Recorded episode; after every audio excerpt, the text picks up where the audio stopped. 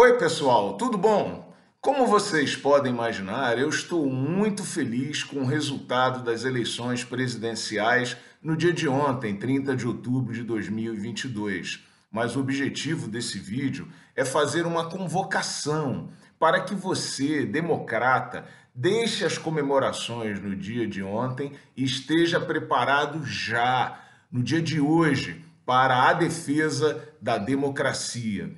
Não se engane, os golpistas e autoritários continuam por aí, como mostram os, os episódios vergonhosos do Radiolão e a vergonhosa ação da Polícia Rodoviária Federal tentando impedir pessoas pobres, os nordestinos em particular, de votarem.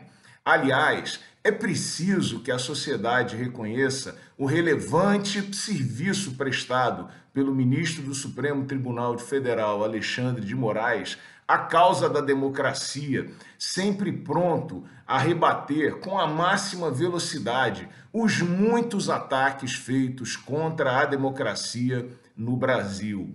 Além disso, a defesa da democracia impõe a defesa também do mandato do novo presidente a partir do dia 1 de janeiro de 2023, porque a lei do impeachment é uma lei falida no Brasil.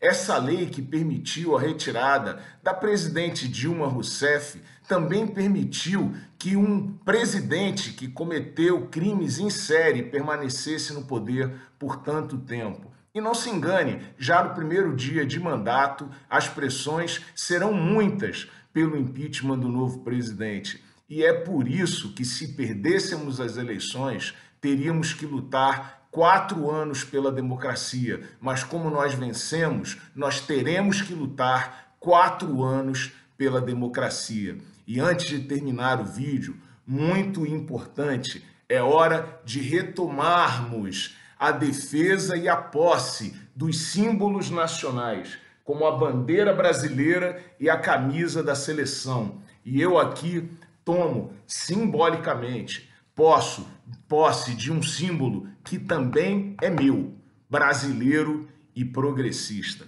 Um grande abraço e até o próximo vídeo.